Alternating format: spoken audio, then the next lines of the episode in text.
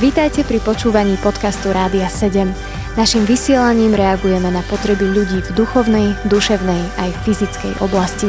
Cez ETR Rádia 7 chceme odrážať vzťah s Bohom v praktickom živote. Sám a aj tak nie sám. Takto sa volá naša dnešná poradňa pre mladých, pri ktorej vás, milí posluchači, srdečne vítame zo štúdia Rádia 7. Moje meno je David Mega a predo mnou sedí náš dnešný host Janko Hevera. Janko, vítaj. Ahojte. Ja sa teším, že si prišiel aj dnes do tejto poradne. Myslím, že toto je veľmi dôležitá téma, ktorá sa týka mnohých z nás, či už v takej malej forme, ako napríklad v mojom živote, že sa niekedy fakt cítim sám a mám chuť sa v tom umárať, alebo v takej riadne veľkej forme možno nejakého vdovca alebo človeka, ktorý nemá manželku, manžela, ktorý je proste naozaj sám, keď príde z práce domov. A Janko, ty uh, si v podstate sám, ty nemáš manželku. Mňa by veľmi zaujímalo, že ako si ty spoznal pána Ježiša, čo pán Ježiš spravil v tvojom živote a ako to vlastne, ako si tým prechádzaš, že, že to nie je vlastne akoby vážny problém, ktorý ťa teraz dostane do samovraždy alebo niečoho takého. Ako si ty spoznal pána Ježiša? Tak ja som poznal pána Ježiša ako tínedžer a bolo to vďaka ľuďom, ktorí sa mi venovali, kresťanom. A ukazovali mi svojim životom príkladom, čo je byť skutočným kresťanom. Boli to hlavne ľudia z Legionárskej ulice mm. tu v Bratislave, ale aj mnohí ďalší, ktorí na mňa nejakým spôsobom vplývali, či teda už osoby, s ktorými som sa stretával, alebo aj kresťania, ktorých som si mohol čítať. A to bol môj začiatok viery. Vy ste sa na tých stretnutiach rozprávali o pánu Ježišovi, čítali ste si Bibliu, alebo ako to vyzeralo? No, tak boli to aj takéto stretnutia ako dorasty uh-huh. v tej dobe pre mňa, alebo biblické hodiny, alebo aj potom osobné rozhovory. Najkrajšie asi bolo to vidieť tých daných ľudí v nejakých súkromných chvíľach, uh-huh. Uh-huh. pri nejakej práci, alebo pri nákupe v obchode, alebo podobne, a sledovať ich a vidieť ich v rôznych situáciách a vidieť, ako nič nehrajú, ale skutočne uh-huh. autenticky žijú to, čo majú od Krista. A toto ma fascinovalo, takže tento príklad som potom začal nasledovať aj ja. A čo sa zmenilo v tvojom živote, odkedy si začal nasledovať tento príklad?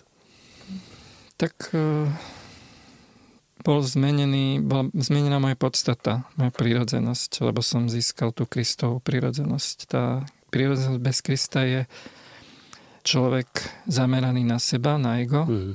a ten nový človek Kristovi je človek, ktorý už nepozerá na seba, ale učí sa od Ježiša a je zameraný na druhých.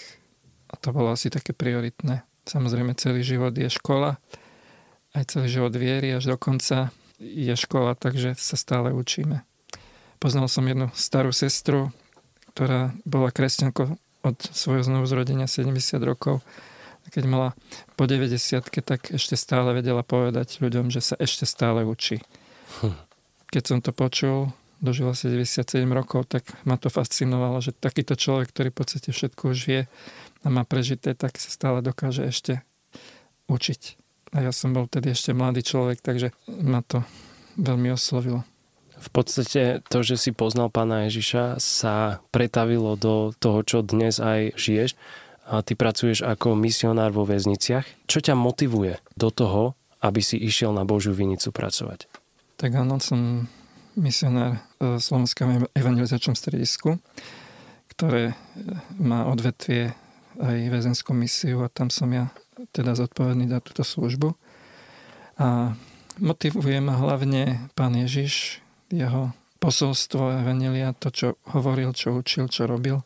A hlavne to, že on dokáže zmeniť aj hriešnika a možno, že aj kriminálnika na na nového človeka. Pokiaľ človek skutočne robí pokanie a pozná sám seba v zrkadle Biblie a písma Evanielia, tak potom je e, možné, aby prišiel k novému životu. A to aj vidím, aj vydávam uh-huh. v tej svojej službe. Mal som takú skúsenosť v jednom rozhovore s jedným väzňom v Leopoldove, ktorý v podstate uveril Pána Ježiša prostredníctvom tejto služby, ale mal otázku stále, že či môže mu byť odpustené to, čo spravil. Ja, bol to tiež proces pri ňom proces vývoja, kedy prišiel k tomu presvedčeniu, že naozaj krv Ježiša Krista očistie každého hriešnika, ktorý vyznáva svoje hriechy. A postupne prišiel k tomu presvedčeniu, že áno, aj mne môže byť odpustené. Ale dlhodobo s touto otázkou bojoval že to bol taký zápas. A to je, myslím si, že tá kvalita práve na tom všetkom, lebo niekedy to potrebuje naozaj taký proces a tedy to potom stojí pevne. Janko, ja by som teraz možno vstúpil do našej témy a spýtal sa na teba takú otázku na telo, že či sa cítiš niekedy sám? Človek je stvorený ako spoločenský tvor a je mu dobre medzi ľuďmi. Či je to v rodine, medzi kamarátmi, v církvi, v práci alebo inde ale niekedy mu dobre padne aj samota, kde si oddychne. Ja som sa v mojom položení naučil byť s ľuďmi a aj sám. Ak vôbec nepotrebujeme ľudí, tak niečo nie je v poriadku a je čas na samotu, ale nie vždy môžeme, nevždy tá samota spôsobuje radosť. Hmm. Určite aj ja, ako každý iný, môže zažívať samotu. Niekto ju zažíva tak, že je úplne sám, v tichu domova a niekto ju môže zažívať hluku svojho domova, uh-huh. že je osamotený. Keď sa v rodine ľudia hádajú alebo niečo také. Alebo sú nie dobré vzťahy uh-huh. a ten človek sa cíti osamotený napriek tomu, že má kopec ľudí okolo seba. Milí poslucháči, ak sa vidíte v niekom z tých, ktorých sme teraz spomenuli, tak vás pozbudzujeme do toho, že by ste zostali s nami a počúvali nás aj po piesni, pretože pozrieme sa na to, aké nám prináša Biblia riešenie k našej samote a Janko veľmi mocne svedčí o tom, že naozaj riešenie, ktoré prináša Pán Ježiš, funguje. Počúvate podcast Rádia 7. V dnešnej poradni sa rozprávame na tému, ktorá sa týka mnohých z nás a to je sám a aj tak nie sám. A Janko, ty si sa rozhodol byť sám bez manželstva. Prečo si sa rozhodol takúto vec prijať do svojho života?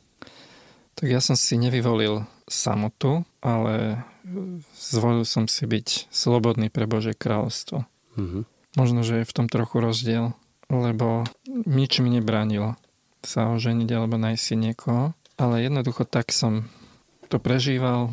Bol som naplno od začiatku môjho kresťanského života v službe.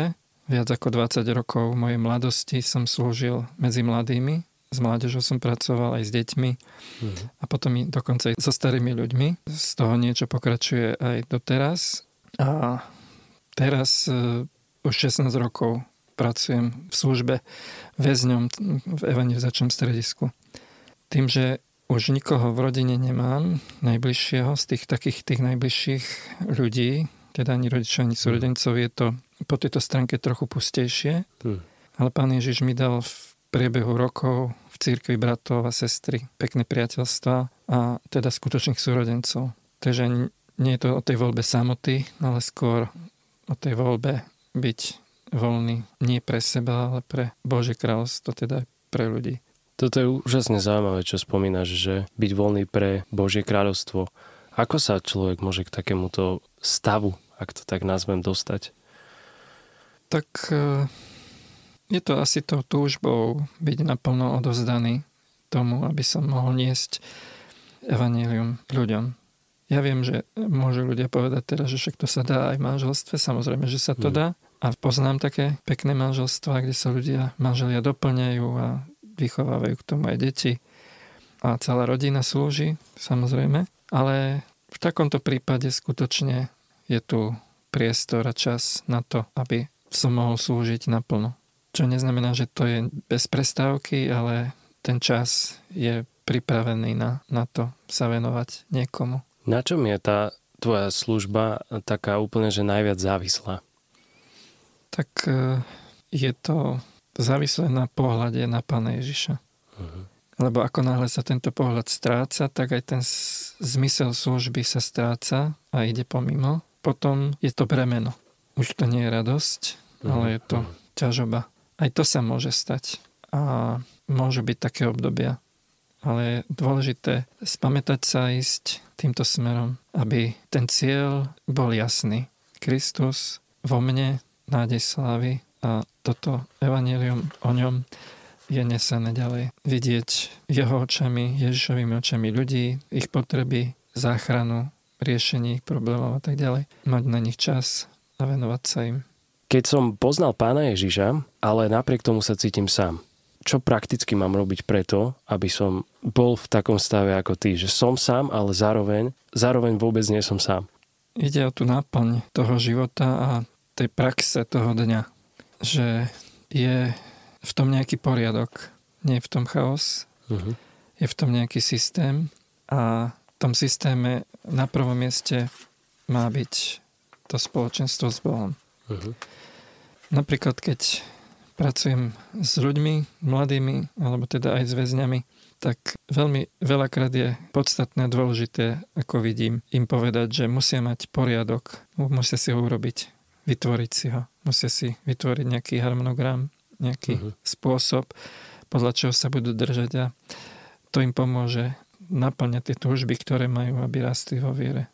Lebo veľakrát sa stretávam s tým, že majú ľudia v taký chaos, nemajú poriadok, čítajú si Bibliu, ako sa im dá, alebo aj to spoločenstvo na modlitbách majú iba tak, ako sa im chce a potom je to také vlažné. Ale keď má človek systém a vytvorí si ho, tak mu to pomáha. To neznamená, že musí byť viazaný tým systémom, ale, ale mu pomáha.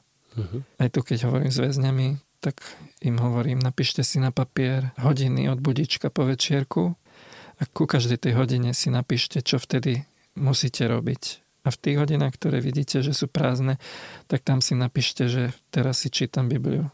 A robte to každý deň. Alebo v inej hodine tu sa idem modliť, alebo v inej idem si čítať knihu kresťanskú, alebo v inej hodine idem sa učiť jazyk, alebo idem športovať, cvičiť ale majte to napísané a keď to budete hm. mať pred sebou a budete sa toho držať, tak vám to pomôže mať nejaký systém a nebudete mať chaos. A veľakrát to skutočne odobrili, že skutočne je to tak, že je to dobré, že im to pomohlo. Každý si môže nájsť svoj spôsob. Niekomu vyhovuje mať spoločenstvo s Bohom ráno, hneď ako stane. Je to ideálne vtedy, lebo tým podstate je ovplyvnený potom celý ten deň. Hmm.